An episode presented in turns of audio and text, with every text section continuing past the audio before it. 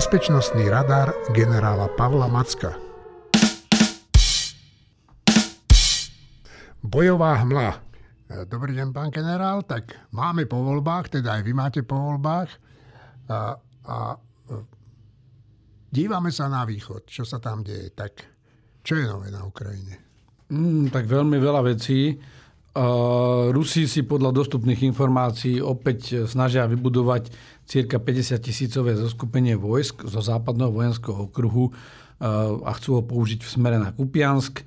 Na fronte samotnom je situácia statická, to znamená sú intenzívne boje, ale nevidíme v podstate na tej mape žiadnu zásadnú zmenu. Rusko pokračuje vo svojej bombardovacej kampani. Útok na Ukrajinu včera sme zaznamenali na obchod cirka 51 mŕtvych v mestečku Hrozna, keď vlastne padla raketa priamo do nejakého Univermagu alebo samoobsluhy medzi Kupianskom a Charkivom. Ukrajinci predviedli husársky kúsok na Kryme, kde už druhýkrát od augusta vykonali malý výsadok špeciálnych síl. No ja len k tým posledným tom bodom, takže to v tej dedine, kde bolo tých 51 mŕtvych, dnes ráno som počúval českú televíziu, tak to boli ľudia, ktorí boli na pohrebe jednoho ukrajinského vojaka a mali tam kar. A to je taká nejaká reštaurácia, na tom kare vlastne Rusi vyvraždili polku dediny. Polka dediny, presný počet tej dediny ľudí, ktorí bývali, bol okolo 100 a 51 je ich mŕtvych. No a ten husársky kúsok tých špeciálnych síl, ja som si to pozeral, neviem, vy ste pozerali to video? Pozeral som to, ja som to zaregistroval hneď, ak to bolo na sociálnych sieťach. Tam treba povedať, že aké sú vlastne úlohy špeciálnych síl, a toto sú ešte špeciálne jednotky SBU, to znamená tej tajnej služby alebo spravodajskej služby ukrajinskej. Špeciálne síly majú štandardne aj na západe niekoľko úloh. Prvá je tzv. hĺbkový prieskum, To je, že idete do tyla za tie línie protivníka a snažíte sa tam získať informácie, ktoré sú dôležité napríklad pre navedenie strel Haimársa a podobne, že potvrdíte tie ciele, lebo vy potrebujete, máte satelity, máte všetko, ale na konci potrebujete mať istotu, že je to ten cieľ. To je zrejme, že práve pri tejto obci tí Rusi istotu buď mali a potom to urobili schválne, alebo istotu nemali a napriek tomu, keď tam nemáte oči, tak máte veľký problém. Ja som toto riešil aj v tých operáciách, kde som bol. My sme mali ale prísne pravidlá, že na samotnú akciu musíte mať dvojité potvrdenie cieľa. Druhá takáto operácia alebo možnosť na použitia špeciálnych síl je tzv. Priama akcia alebo direct action v angličtine. To sú vlastne tie diverzné, sabotážne, priame úderné akcie. To sú úderné akcie, ktoré majú vyradiť nejaký kľúčový cieľ. Ja len pripomeniem, v 68. Československo malo elitnú jednotku, socialistické Československo malo elitnú jednotku a vtedy sa zvažovalo, že či tá elitná jednotka napríklad nepôjde do Moskvy oslobodiť tých našich čelných predstaviteľov, ktorí boli unesení inváznou armádou. To sú proste také jednotky, ktoré sa vedia dostať do hĺbky priestoru protivníka. A to si neviem predstaviť, že by išli do Moskvy. Tak pozrite sa, vetím pristal ten Andreas na Červenom námestí, takže ja si to viem predstaviť, lebo na to existuje systém výcviku a prípravy. Vy ich môžete vysadiť výsadkom z lietadla, to je dnes veľmi ťažké, lebo sa to dá zachytiť. No ale videli sme teraz, že vlastne na vodných skútroch dokázali urobiť námorný výsadok. Takáto malá skupina, to nemusí byť veľká skupina, to nie je skupina, ktorá má oslobodiť Krym. To je skupina, ktorá sa má dostať niekam, niečo zistiť, otestovať obranu alebo sa dostať nejaké kľúčové infraštruktúre. Vtedy v auguste sme videli, že pripravili si podmienky na sabotáž protizdušného systému. No, teraz urobili niečo podobné z toho, čo som čítal. Vraj chceli osobne zaútočiť na nejakú rádiostanicu a aj tí vojaci, keď vypovedali o tom, ako ten zákrok tam prebiehal, tak hovorili, že posledných 60 kilometrov to rušenie bolo už také silné z tej ruskej rušičky, že sa museli orientovať podľa hviezd. No, nepodarilo sa ich prekvapiť Rusov, tak vraj tú základnu nejak zničili alebo poničili nejakými granatometmi. Dobre, pán generál, poďme teda na frontové línie, tak severovýchodný front. Tak tam je tá situácia statická, bavíme sa o tom priestore Kupiansk, Svatové, Kremina, je to statické. Rusi sa snažia vybudovať si nové zoskupenie, nemáme to úplne potvrdené. Tam niekoľko už týždne alebo mesiacov sa bojuje vlastne na Sinkívke, Makívke a Novoselivské a potom pri Kremine Serebriánsky les. V Serebriánskom lese útočili skôr Ukrajinci, na tú Sinkívku, Makívku a Novoselivské sa snažili Rusia. To je to, čo sme sa bavili, že hrozilo, že pravia prielom na Kupiansk. Takže aj teraz je ten odhad taký, že Ukrajinci majú situáciu pevne pod kontrolou a v niektorých tých priestoroch, kde boli tie koncentrácie ruských síl príliš veľké, používali práve tú kazetovú muníciu, ktorú dostali. Úspešne? Vyzerá, že áno. Na Bachmutskom fronte tam vidíme takéto pretláčanie sa. Tam boli v posledných týždňoch Ukrajinci úspešní. Momentálne tá situácia taká statickejšia. Ukrajinci pokračujú v ofenzíve na ako keby juhozápad od Bachmutu. To je ten z toho spodu. Ako keby, keď sa na mape pozeráme, v okolí Klišťivky a Kurďumivky. Je tam vlastne železničný násyp. Hovorím to preto, lebo chcem povedať, že bavíme sa o konflikte, kde 800 000 vojakov.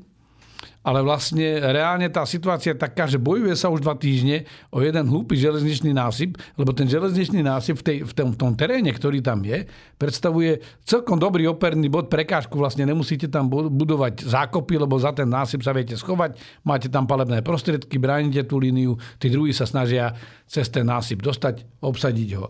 No ale si to zoberte, že do ako štádia sa tá vojna dostala, to vlastne de facto platí po celej tej 1200-kilometrovej línii. Naposledy sme takéto niečo videli v iránsko-irackej alebo iracko-iránskej vojne. Tá trvala roky. 4 roky. A my sme si vlastne vtedy tiež to nechápali, že čo sa tam deje a podobne. Ten problém je, že momentálne sme v situácii, tá technológia postúpila ešte ďalej. Vtedy vlastne spojenci potom stejne zlomili tie iracké línie a vlastne behom 96 hodín sa dostali až takmer k Bagdadu, vlastne kapitulovali iracké vojska a zastavili sa len z medzinárodno-politických dôvodov, že nepokračovali až na Bagdad, čo bola zrejme chyba, lebo potom Saddam neskôr použil chemické zbranie na potlačenie šítskeho povstania, lebo tento postup vyvolal to povstanie, ale dokázali to spojenci preto, lebo si dokázali vytvoriť vzdušnú nadvládu a vlastne rozbili tie hlavné operné body irackých síl a nedovolili im v momente, keď sa posunuli, keď začala tá pozemná prielomová ofenzíva, tak nedovolili vlastne tým krytím zo vzduchu, nedovolili tým irackým sílám včas zriadiť nejaké ad hoc ďalšiu obranu. Hej. Tomu sa hovorí, že hasty defense, akože narýchlo zriadenú obranu kdekoľvek na nejakom záchytnom bode, napríklad na takomto násype železničnom. Takže vlastne teraz sme v tom štádiu, že prešlo 40 rokov vtedy. A to isté.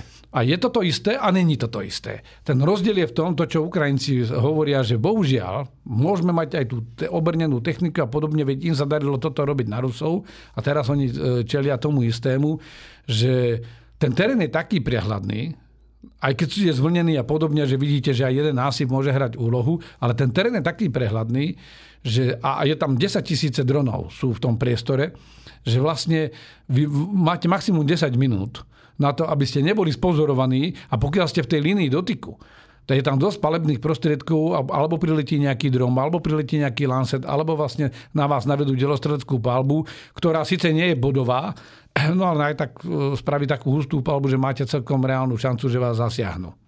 Dobre, a keď skôr než pôjdeme na Donetský front, ja by som sa vás chcel spýtať na jednu vec, a to opäť som čítal, však ja to len sčítania mám tieto moje múdrosti, že Rusi zvolili nejakú novú taktiku, ktorá robí Ukrajincom problémy a tá taktika spočíva v tom, že Rusi sa stiahnu vedome z nejakej línie obrany, nechajú za tú líniu prejsť tie ukrajinské vojska a potom okamžite urobia protiútok. Je to naozaj tak? No to nie je nič nového. Áno, nové to nie je, ale že to začali používať. Áno, deje sa to, lebo vy musíte proste nejakým spôsobom prekvapiť toho protivníka a túto platí, to je úplne taká taktická abeceda. Jednoducho vy nemusíte za každú cenu držať všetky línie. Vy potrebujete hlavne rozhýbať toho protivníka a v tom momente, keď je najzraniteľnejší, vtedy udriete späť.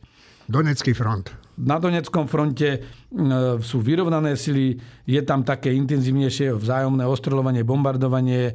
Ukrajinci dosiahli nejaký nevýrazný postup, nejakých pár sto metrov, ale nič zásadné sa tam nedieje. Podobne je to aj na juhovýchodnom fronte, pri Vuhledari. Tam sa, minule sme sa bavili, že južnejšie budujú potom tú železnicu Rusia, alebo snažia sa vybudovať. Rusi sa skúšali zaútočiť, alebo pokúšali zaútočiť na Staromajorské a Úrožajné.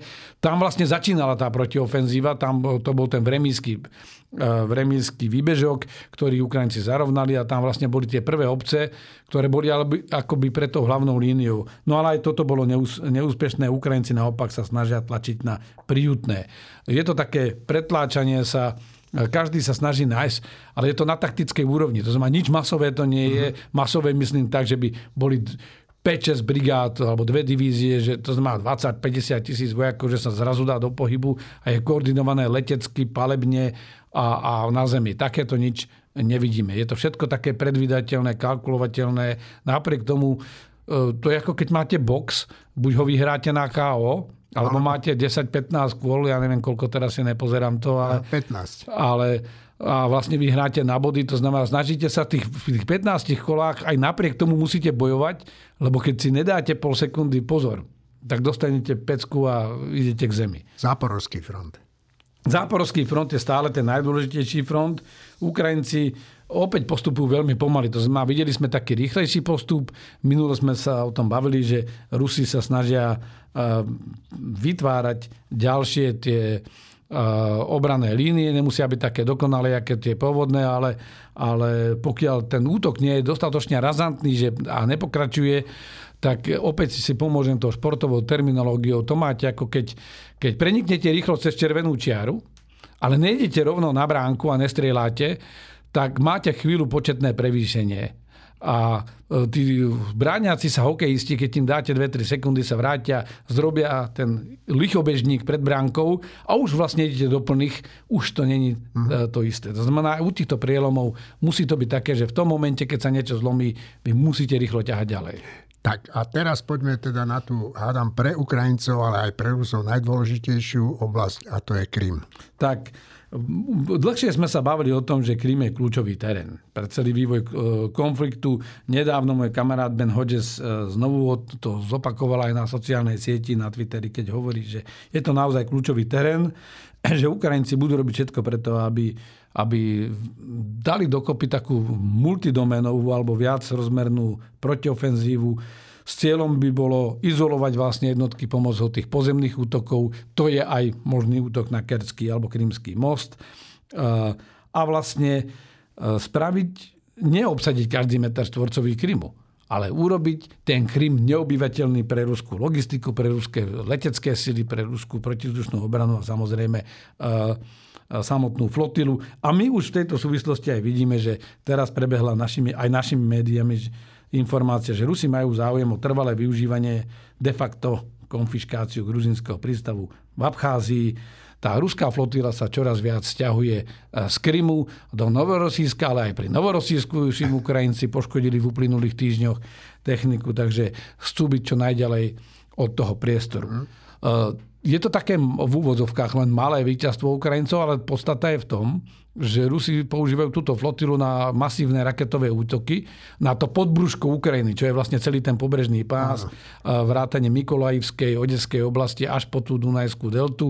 Čím viacej tých Rusov odtláčajú, tak tým to bude pre Rusov ťažšie. No a podľa mňa, ak sa mýlim, opravte ma, podľa mňa je to dôležité aj kvôli tým transportom obilia, lebo tie lode začínajú po tom Čiernom mori normálne plávať. Jednoznačne začínajú plávať, plávajú aj z toho priestoru Odesy a zároveň používajú aj tú Dunajskú deltu. Rusi stále používajú tie drony Shahid, pretože oni majú dolet až do 1800 kilometrov.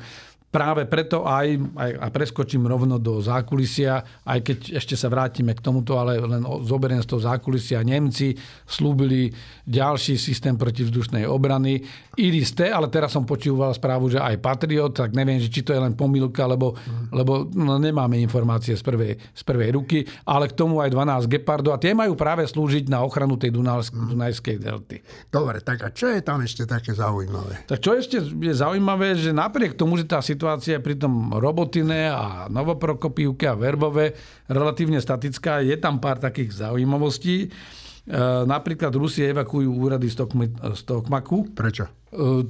Predsa len je tam tá hrozba, že tie ukrajinské vojska sú príliš blízko. Tokmak je na polceste k Melitopolu a odtiaľ je to zase na polceste k Azovskému pobrežiu. Nervozita panuje aj v Melitopole. Ale tam vieme, že majú Ukrajinci aj silné to diverzné zázemie priamo v tom priestore a tam vlastne dlhodobo prebiehali tie aktivity. Vidíme zaujímavosť, a to je to, čo sme sa bavili, že vlastne o tých obranných líniách, že Rusi naozaj budujú veľmi intenzívne tie obranné línie, že sa neuspokojili len s tou surovikinovou líniou, ale vlastne pribúdajú stále ďalšie a ďalšie zákopy, čo je normálne, lebo keď sa pripravujete strategicky na obranu, to znamená Rusi už teraz to je vidieť, že nesnažia sa o nejaký veľký masívny útok, ale snažia sa čo najviac zase vyčerpať ten ukrajinský útok a zadržať ich a ubrániť si to ukradnuté územie. Takže zhusťujú tú sieť ďalších zákupov. Ja to mám taký zaujímavý snímok pred sebou, tak je to podcast, nevieme to ukázať, ale je to také Červené more, ktoré vlastne hovorí ten rozdiel medzi tými opevneniami v roku 2022 a teraz. A čo je zaujímavé, je napríklad to, že Rusi opevňujú aj vo vnútri na pozdĺž ukrajinsko-ruskej alebo rusko-ukrajinskej hranice, aj v tej belgorodskej aj brianskej oblasti. Opevňujú tú hranicu. To je známka toho, že nechcú nechať nič na náhodu a boja sa toho aj, aby v prípade, že budú držať oni síce ten východ a juh Ukrajiny, že by im Ukrajinci nevpadli napríklad do tyla cez tieto oblasti. Strategické zákulisie. Tak, pán Macko, poďme, čo sa deje v tom zešežení zákulisnom. Na Slovensku prebehli voľby. Aké to bude mať dopady na našu zahraničnú politiku a podporu Ukrajiny? Však už sme teraz videli, že prezidentka vraj zastavila nejakú pomoc. Tak ako to vnímate? No, tento raz mám v zákulisí veľmi veľa vecí a skúsime ich stručne prebehnúť. Ja som si tak do svojich poznámok spravil, že 8 rôznych vecí a tieto voľby sú naozaj dôležité. Je veľa nejasného. My vieme teda výsledok. Ten výsledok je taký, aký je. Treba ho rešpektovať, ale znamená to veľa vecí.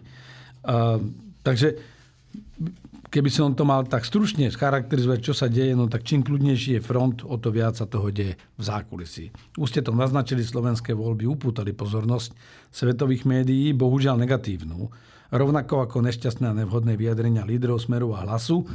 Sú tu obavy medzinárodného spoločenstva a spojencov a tie sa nerozptýlili, naopak sa začínajú naplňať, že teda dochádza k zásadnej zmene kurzu slovenskej politiky.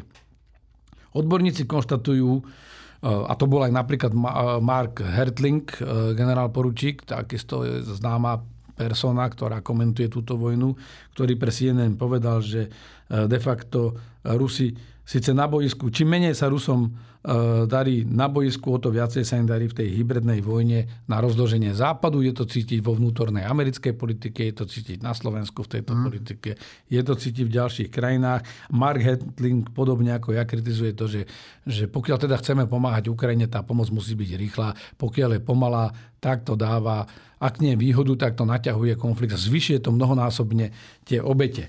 No a mám tam potom ešte ďalšie veci. Už som to naznačil, Nemecko dodá Ukrajine ďalšie systémy protivzdušnej obrany. A tu vás preruším, ale údajne odmietli im dodať tie rakety. Taurus. Poďme rovno na to, aby som sa nemusel k tomu vracať. Nemci opäť hrajú takú zvláštnu politiku. Vlastne snažia sa robiť aj vojenskú podporu ako keby tým humanitárnym spôsobom. Ja chcem povedať, že dajme kredit Nemcom v tom, že naozaj sú druhý najväčší podporovateľ. Už ďaleko prekročili aj Spojené kráľovstvo Veľkej Británie a Severného Írska, prekročili Francúzsko a tie ďalšie krajiny. Dali viac Nemci, než okrem Spojených štátov, než všetci ostatní spojenci. V sumáre. Ale stále to je také, že v tom duchu, keď bol aj na začiatku, že keď začal konflikt, poslali im 5000 prílieb. Tá proporcionalita. To znamená, aj teraz Nemci opäť im dávajú zbranie, ktoré sú vyslovene defenzívne, čo je v poriadku. Ukrajinci sú vďační asi za každú pomoc, ale ten Taurus, Nemci sa boja. A to je zaujímavá informácia posledná, že Nemci sa vlastne boja, že by Ukrajinci použili tieto rakety na zničenie Krymského mosta. No ale to všetci sme dúfali, že preto im to dajú. No, práve. Lebo presne o tom to je, že toto je veľká vojna a my stále si ako ten Západ berieme rozpaky z toho, že či Rusom zničiť most, ktorý bol ilegálne postavený na ilegálne anektovaný Krym. Je to legitímny cieľ v zmysle medzinárodného práva, v zmysle medzinárodného humanitárneho práva, alebo teda toho práva vedenia ozbrojeného konfliktu. Podľa tých ženevských protokolov je to absolútne legitímny cieľ. A Nemci sa stále boja, že toto použijú. No tak Ukrajinci to zničia niečím iným. Ale jednoducho je to stále proste vidieť, že ako keby sme žili v tej rovine zbožných želaní, že ono sa to nejako vyrieši, tak im niečo dáme. No ale čím pomalšie to potom nerobme nič. Lebo čím pomalšie to dávame, tým to bude zložitejšie a vlastne stále sme v tej základnej rovnici. Rusko, keď vyhrá na Ukrajine, nám sa neprinesie mier. My pôjdeme do veľmi horúcej studenej vojny, kde budeme musieť masívne zbrojiť a mnohonásobne viac, lebo vidíme, že sme nemohúcni, že naše prostriedky a naša schopnosť revitalizácie toho obranného potenciálu je strašne slabá. Jednoducho naše zbrojovky robia na to, aby doplnili 1/30 nejakých zásob raz za 30 rokov tým, ak sa bežne cvičí. Ale není pripravená tá priemyselná báza na masívny nárast produkcie, na takú tú hospodárskú mobilizáciu. No ale vrátim sa k tým ďalším. Minulý týždeň prebehla medzinárodná konferencia na Ukrajine s tými vojenskými výrobcami. Vidíme vznik viacerých medzinárodných konzorcií, ktoré budú vlastne vyrábať. To budú joint venture, spoločné firmy, ktoré budú vlastne umožnia Ukrajincom transfer technológií a vyrábať tieto moderné zbranie doma v podstatne vyššej intenzite aj s tými rizikami, lebo tamto investičné riziko nesú viac ukrajinský štát, ktorý síce je na dlh, ale ten bude musieť teraz platiť, ako keď to berú tieto privátne firmy. Ukrajinci majú nový vysokoučinný dron, my sme sa minule bavili o týchto dronoch, a to má ten FPV, First Person View, to sú tie drony, kde sa pozeráte vlastne cez ten dron, ako keby ste boli pilot v tom drone. A darí sa, najmä 92. útočná brigáda má tieto drony k dispozícii, pochvaľujú si ich. Je to podobne účinný prostriedok ako ten ruský Lancet. No, vy ste spomínali, že Rusom sa v tej hybridnej vojne darí a ja mám taký pocit, že už aj na tú hybridnú vojnu použili českého prezidenta. No, a to je ďalšia vec. My sme videli počas volebnej kampane také fejkové video o českého prezidenta, že niečo vyhlásil, že pošle vojska na Ukrajinu, neviem čo všetko. Potom zase bola tá falošná správa o tom, že prezident Petr Pavel zomrel. Ja som teraz zachytil v sociálnych sieťach rozhovor s Petrom Pavlom, ešte ako v rozhalenke, zrejme ako keby nebol prezident, kde má vlastne hovoriť, že vlastne Ukrajina aj tak skôr či neskôr prehrá a vyššie ceny Keby som počúval Roberta Fica a Blahu, tak vlastne je to len dané do úst Petra Pavla. Ja som, dobre, mám nejakú možnosť ako sa ho na to spýtať. Myslím si, že už to aj okolo neho riešia, že či to je iba vtipne zostrihané, alebo či to je kompletne, lebo ten obraz je veľmi taký trhaný, či to je kompletne deepfake, video, to znamená pomocou umelej inteligencie, veď sme videli video v našich voľbách, že tiež sa šírilo o zdražení piva. Takže túto je vidieť, že bude čoraz ťažšie rozoznávať realitu od virtuálnej reality a pokiaľ sa nenaučia naši ľudia a spoluobčania inteligentne premýšľať, tak budú v čoraz väčšej hmle, lebo my sa tu bavíme teraz o vojnovej hmle, ale celé naše spoločenské dianie bude v čoraz väčšej hmle, lebo sú tu aktéri, ktorí majú dostatok prostriedkov, nie je to také zložité, a sú ochotní vyrábať tieto falošné videá. No, ale zaujímavú hmlu vyrába v poslednom čase maďarský parlament. No, to je ďalšia vec, že vlastne aj teraz, minulý týždeň, aj a vlastne schváľoval sa program, opäť nezaradili prerokovanie ratifikácie vstupu Švédska do NATO ani do programu. To znamená, je to blokované jednoznačne z politických dôvodov, je to veľmi nešťastné a začína sa tu taký koncentrovaný útok. A preto hovoríme o tej ruskej hybridnej vojne. Lebo Rusi nad týmto špekulujú a robia to už minimálne od roku 2008, intenzívne od roku 2013. A vlastne počuli sme teraz aj na Valdajskom klube. To je tam, kde tak rád chodí Čarnogorský. Áno. Teraz to bolo v Soči. No a v niekoľko vecí, to som si tu vyznačil a to asi sa k tomu hneď aj vyjadrím, že ruský prezident Vladimír Putin vo štvrtok na stretnutí tohto Valdajského klubu vyhlásil, že úlohou Ruska je vybudovať nový svet.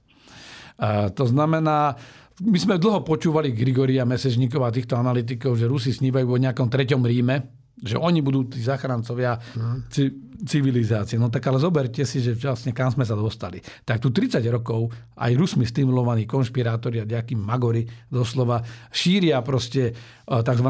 NWO alebo New World Order, nový svetový poriadok, nejaké celosvetové sprísahanie jašterov a slobodomurárov, ktorí chcú spraviť nový svetový poriadok. No a vlastne teraz sa dozvedáme, že je to vlastne Rusko, ktoré chce vytvoriť nový svet.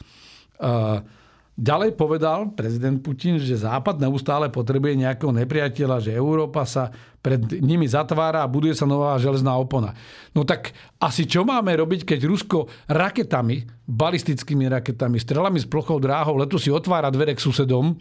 No tak už aj železná opona je málo, tam už treba postaviť naozaj nejaké tiež vojenské prostriedky na naše hranice, aby sme takéhoto návštevníka odradili včas, aby sme ho privítali. Alebo privítali nejakým ohňostrojom. Takže opäť treba povedať ale, že bol to Valerij Gerasimov, ktorý v roku 2013, aj keď je mu prisudzované akože tá doktrina hybridnej vojny, ktorý ale v tom svojom vystúpení napísal alebo povedal, že svet je v permanentný konflikt, ktorý v čase len mení formy, to znamená, že sme v trvalej nejakej hybridnej vojne, že vlastne celé usporiadanie medzinárodných vzťahov je jeden veľký boj a raz to je boj cez fake news a raz to je boj balistickými raketami a raz to môže byť boj jadrovými zbraňami. Mimochodom, Rusi sa chystajú zrejme urobiť nejaký jadrový test, aj keď sú skúšky dohodami zakázané. No potom ďalší taký dobrý kotrmelec alebo fór, bol, že Moskva verejne nemá záujem dobíjať územia. To kto povedal? No to povedal Putin samozrejme v rámci tohto vystúpenia. No tak on nám teda nemá záujem dobíjať územia, ona ich oslobodzuje. Aha. A že ako to vyzerá, to oslobodzovanie, keď sa pozrieme na Lisičansk, Mariupol alebo Severodonetsk, Bachmut, tak to je vlastne taktika spálenej zeme, že oni teda nemajú čas zaberať územie, oni to doslova rozbijú a až potom to zaberú. No a nakoniec povedal, že vlastne táto invázia, to je to, už opakoval viackrát aj na májovej prehliadke, je vlastne súčasťou zápasu so Západom, že vlastne vojnu rozputal kijevský režim už 10 rokov dozadu a oni vlastne len išli touto špeciálnou vojenskou operáciou tej vojne predísť. No stále tie isté kidy. No tak treba si povedať, že áno, súhlasím s Putinom, že tá vojna trvá na Ukrajine skutočne už 10 rokov, lebo v roku 2013 Rusi zablokovali cez svojho agenta Janukoviča záverečný podpis asociačných dohovod s Európskou úniou. Čo už bolo dohodnuté. Už išlo iba o to dať tam atrament a pečiatku. Alebo tú pečať takú, aby to vyzeralo ako správna listina. Takže prišiel Majdan, prišla anexia Krymu, Ruska, samozrejme, Ukrajina neanektovala nič z Ruska. Prišiel Girkin a Wagnerovci, ktorí vraždili deti, podvrezávali, napadali tie verejné úrady, vyvolali tzv. Povstanie, ktoré boli ruskí vojaci a ruskí príslušníci špeciálnych síl, ktorí sa hrali na povstalcov. Na to reagovala Ukrajina. No a dnes nám tvrdí, 15 000 životov to stálo a dnes nám aj slovenskí, a poviem to natvrdo, že dezoláti doslova niekedy tvrdia, že ako Ukrajinci tam veľa vyvraždili ľudí. Áno, bojovalo sa tam a keď už boli aj pri Debalceve boje, padali granáty aj do obývaných častí. Ale treba sa stále pozrieť na tú časovú súvislosť, že kto vždy prvý vystrelil, kto vždy prvý zapálil niečo, kto vždy prvý niekde niečo obsadil nelegálne, kto vytvoril ilegálne jednotky, kto zostrelil to holandské, alebo teda to malajzijské lietadlo s holandským MH17 let. Všetko toto boli Rusi. Takže áno, tá vojna trvá 10 rokov a 10 rokov sa Rusi o to snažia. No a možno posledná poznámka, keďže budeme sa baviť asi aj o Náhornom Karabachu, no tak prezident Putin je ako naozaj ako dobrý majster cynizmu. Vykrikuje menej emotívne ako napríklad naši predstavitelia na tribúnach, ale jeho spojenci na Slovensku, ale on povedal vlastne teraz chladnou hlavou, že bolo len otázkou času, kedy tam začne Azerbajdžan s obnovou ústavného poriadku a že bolo že on to vysvetlil, že bolo to neodvratné, že po uznaní azerbajdžanskej zvrchovanosti nad Karabachom toto príde, že vlastne Azerbajdžan to obsadí. No, tak Rusi, ale to tí Rusi tých Arméncov chránili. No však preto to hovorím, že Rusi hodili Arméncov cez palubu. Azerbajdžan lepšie platí, veď už aj tých posledných 30 rokov dodávali 5-krát viacej Azerbajdžanu ako Arméncom zbrane, lebo Azerbajdžan mal viacej peňazí. A Azerbajdžan má podporu Turecka. Turecko je silný hráč a Rusi síce harašia jadrovými zbraňami, ale vedia, že není dobré si príliš dráždiť Turkov. A do Azerbajdžanu vraj dodávali zbrane potajomky aj Izrael. To sa vrátim k tomu samostatné. Áno, nebolo to ani potajomky, ale vrátim sa k tomu. Dobre. Pokiaľ sa pozrieme ešte na to zákulisie, myslím si, že by sme sa mohli vrátiť teda k tomu, čo ste sa už pýtali na začiatku, že slovenské voľby a tie vyjadrenia lídrov. No tak pani Denisa Sáková, lebo prezidentka koná v zmysle toho, čo sa udialo v týchto voľbách, povedal jasne, že poverí zostavením vlády víťaza volieb, čo je korektné, a povedala teraz aj, že už nebude sa angažovať v tých dodávkach zbraní. No ale že vlastne čo sa reálne deje. Tak Peter Pellegrini povedal, že on bude tou garanciou nemennosti našej zahraničnej politiky, lebo tu bola dosť celkom silná taká obava aj domáca, že naozaj Slovensko odíde z tej Európy. Inak taká perlička, dnes ráno som v Ružinove proste stretol auto, išiel na policajné oddelenie mládenec na takom veľkom tereňáku, takom pick-upu, ktorý má aj takú tú ložnú plochu.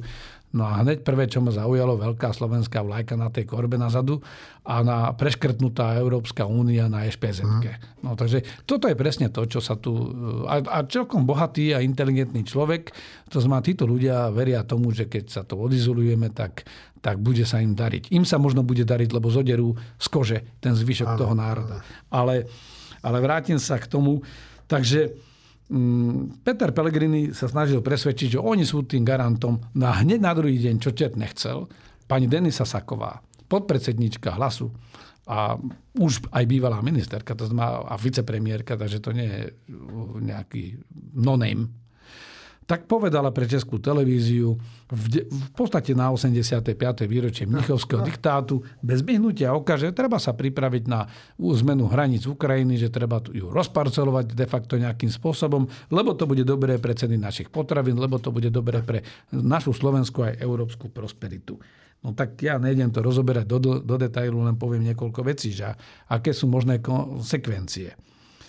Je to spochybnenie nemennosti našej zahraničnej politiky a je to taký testovací balónik. Ja neverím tomu, že to urobila svojvoľne. Jednoducho skúšajú to.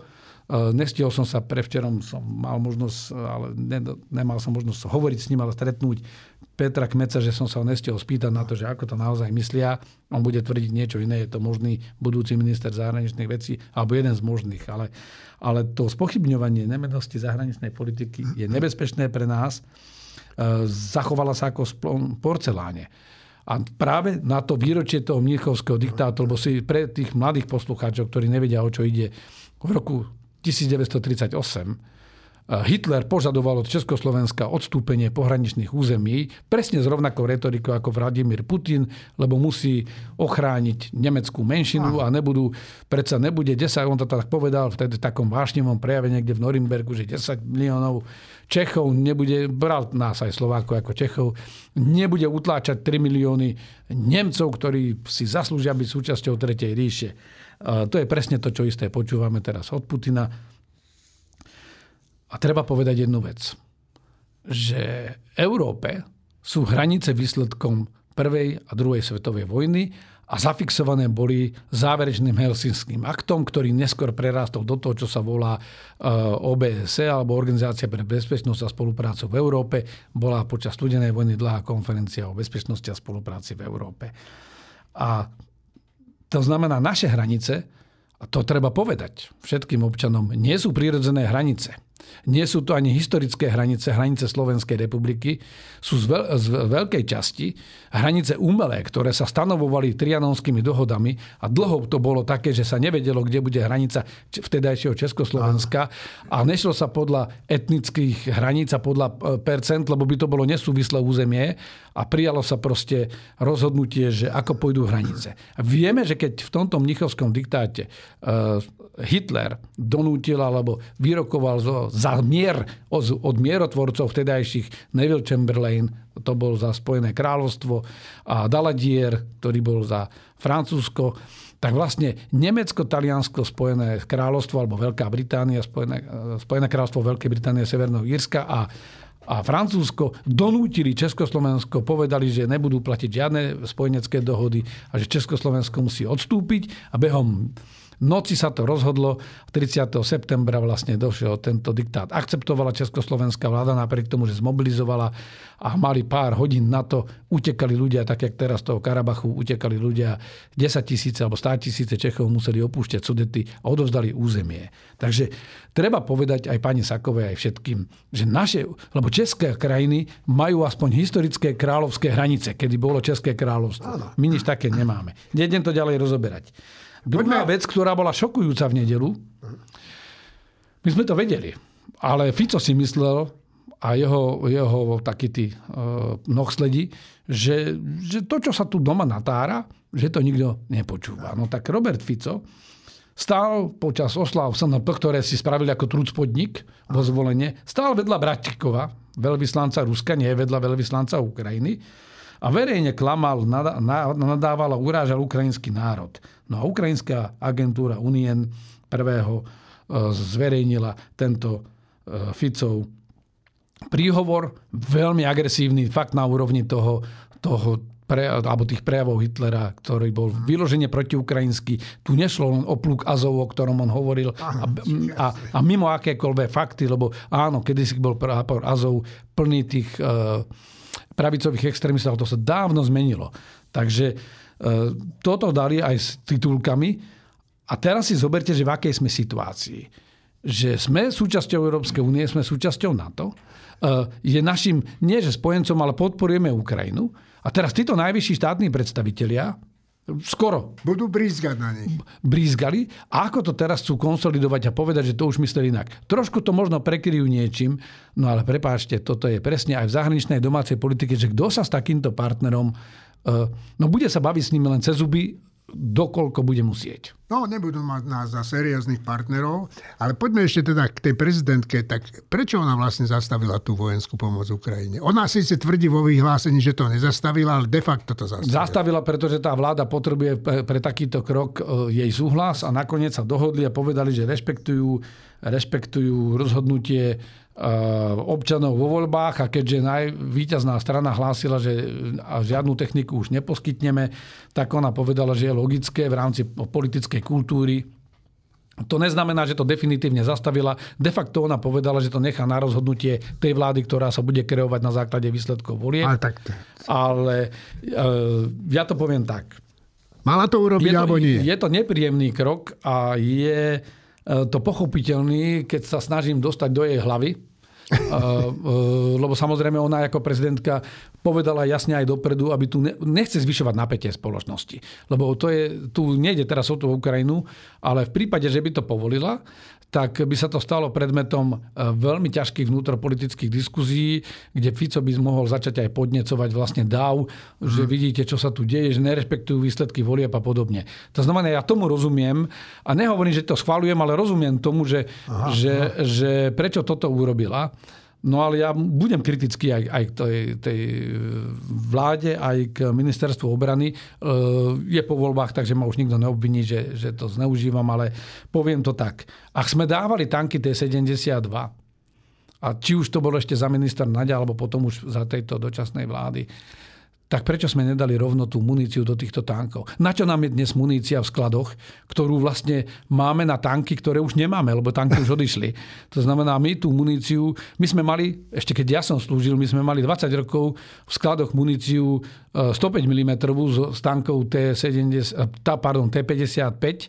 ktoré sme mali vo výzbroji, ale medzi tým sme ich dali preč a munícia nám zostala. Takže teraz sa stane to, že ak ju nedáme tým Ukrajincom, my ju budeme musieť ešte na naše náklady likvidovať, lebo nevieme ju umiestniť a nevieme ju použiť.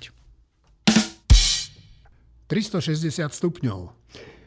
Dobre, tak pán Macko, dnes teda to zákulisie bolo dosť vyčerpávajúce, ale nemyslím v zmysle fyzického vyčerpania, ale obsahového.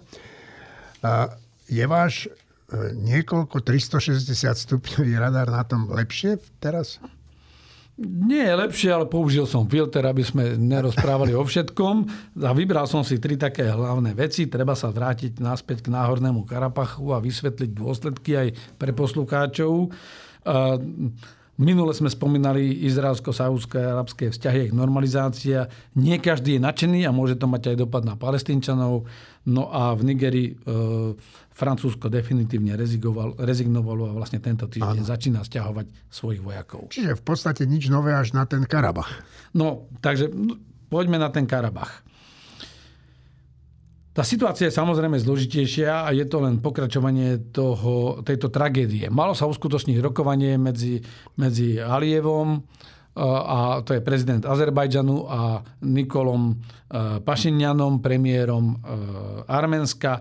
Nakoniec ho Aliev neprijal. Vyzerá to, ako keby si vychutnával to víťazstvo a potrebuje ho doraziť a ponížiť čo najviac. De facto ten Náhorný Karabach je už vyľudnený. Azerbajdžan tvrdí, že on žiadne etnické čistky... Samozrejme, Pašinjan ich obvinil, že robia etnické čistky. Azerbajdžan tvrdí, že žiadne etnické čistky nerobil, že to je inak, že jednoducho tí ľudia sa rozhodli sami. A aj Putin vlastne povedal v tej Soči, na tom Valdajskom klube, že vlastne keď došlo k tomu prímeriu, ktoré sa uzavrelo po tej intenzívnej 6-týždňovej vojne v 2020 roku na jeseň, tak Rusi tam vlastne zriadili aj tú pozorovaciu jednotku, ktorá mala strážiť jediný ten humanitárny koridor medzi arménským územím a Náhorným Karabachom, lebo to je ostrov v úvodzovkách, ako keby izolované územie uprostred Azerbajdžanu. Takže vlastne vtedy Arménsko definitívne uznalo, že áno, Náhorný Karabach je administratívnou súčasťou Azerbajdžanu, no ale boli tam stále tá ilegálna, z pohľadu Azerbajdžancov, ilegálna armáda toho štátu Arcach, ktorý nebol uznaný. Neustále tam boli nejaké potýčky, takže toto si hľadali si takúto zámienku. Azerbajdžanci je udreli veľmi silno, k tomu sa hneď vrátim. A vlastne behom bleskovej operácie 24-hodinovej skolabovala táto obrana. Lenže tomu predchádzalo 9 mesiacov blokády azerbajdžanských síl, ktoré blokovali vlastne zásobovanie tohoto Arcachu. To znamená, ani potraviny tam nedochádzali v tom rozsahu, v akom by mali. Rusi strážili ten priestor, ale keďže sú zamestnaní niekde inde vo vojne, tak nechceli ísť do žiadnych potýčok a konfliktu a de facto v tichosti tolerovali túto blokádu. A výsledkom bolo to, že eskalovalo to napätie čoraz viac. No a teraz ste naznačili ten Izrael. Zaujímavá informácia. Už v tej veľkej vojne, v tej tzv. druhej karabašskej vojne, alebo azerbajdžansko-arménskej vojne. V rokoch 2016 až 2020 boli veľmi intenzívne dodávky izraelských zbraní. Mali tzv. Tie kamikadze alebo vyčkávacie drony, dodávali im rakety dlhšieho doletu, veľmi presné. Okrem toho mali Azerbajdžanci aj tie turecké bajraktary. No, ale prečo? Drony. To by ma zaujímalo. Biznis. Len biznis? Ne, je to zložitejšie. Je tam veľmi taká tá geografia je zložitá. Treba si povedať, že Azerbajdžanci sú šíti, podobne ako Iránci, ale Iránci podporovali v tomto prípade dlhodobo Arménov. To má dlhšie historické kontexty. Izrael na druhej strane považuje Irán za najväčšiu svoju existenčnú hrozbu. Čo majú aj pravdu. čo majú aj pravdu. Dokonca sú obvinenia, že Izrael má aj nejakú základňu alebo pozoruje, že využíva nejaké azerbajdžanské základne na to, aby mohol monitorovať severný Irán. To sa nepotvrdilo a nepreukázalo a nikto to ani neprizná, keby to aj bola pravda. Ale tým pádom Izrael podporuje Azerbajdžan z ekonomických dôvodov, predáva im moderné zbrania, ale podporuje ich aj z politických, pretože považuje v tomto prípade Azerbajdžan, Turecko ako protiváhu tomu expandujúcemu Iránu, alebo Iránu, ktorý vlastne tlačí na Izrael zase cez tie milície, ktoré sú v Libanone a v Sýrii. Dobre, tak a keď sme už pri tom Izraeli, tak Izrael sa dohodol teda so Saudskou Arábiou na urovnaní vzťahov, ale ono to nie je až také kryštálovo čisté. Je to veľmi zložité v tom, že vlastne Netanyahu sa snaží pretlačiť tú reformu z justičného systému, tá sa stretáva s odporom. Zároveň rokuje zo Saudská Arábia, je to také trojstranné rokovanie, lebo rokujú tam aj Spojené štáty. O čo ide? Netanyahu má vo vláde aj extrémistov, ktorí by chceli vlastne zobrať celý západný breh Jordánu a začleniť ho do Izraela. To sú zatiaľ palestínske územia. Takže momentálne tá hra je taká, že aj americkí demokrati sa v Senáte ozvali a tlačia na Bidena, aby zintenzívne rokovanie a aby sa spravil taký rokovací trojuholník, že Saudská Arábia, Izrael a Spojené štáty sa budú baviť o tom, že Saudská Arábia normalizuje s Izraelom svoje vzťahy, získa za to bezpečnostné záruky od Spojených štátov a dohodu o bezpečnostnej podpore. Na druhej strane Saudská Arábia je veľmi komplikovaný partner, lebo kazí mnohom aj Američanom veci. Tak, no a protiváhou za to má byť vlastne to, že má byť garantovaná existencia tých Palestíncov na západnom brehu Jordánu. Dobre, a poďme kratučko do Afriky. Niger. Tak tam sa ukazuje, že je to zlyhanie tej dlhoročnej politiky. Francúzi sa definitívne sťahujú. Ja len pripomínam, že tieto jednotky mali vlastne držať na úzde džihadistov v tom širšom okolí Sahelu. Tým, že odtiaľ tieto francúzske jednotky odídu, tak toto úsilie vlastne definitívne končí a tí džihadisti buď sa s ním tí miestni vysporiadajú, alebo budú narastať a my to pocítime formou ďalších utečeneckých vln. No a ja vidím, že vy ste si pripravili taký citát na záver a je to citát jednoho juhoafrického biskupa, vášnivého bojovníka proti apartheidu. Tak sem s ním. Nádej je schopnosť vidieť, že napriek všetkej temnote existuje svetlo. Desmond Tutu.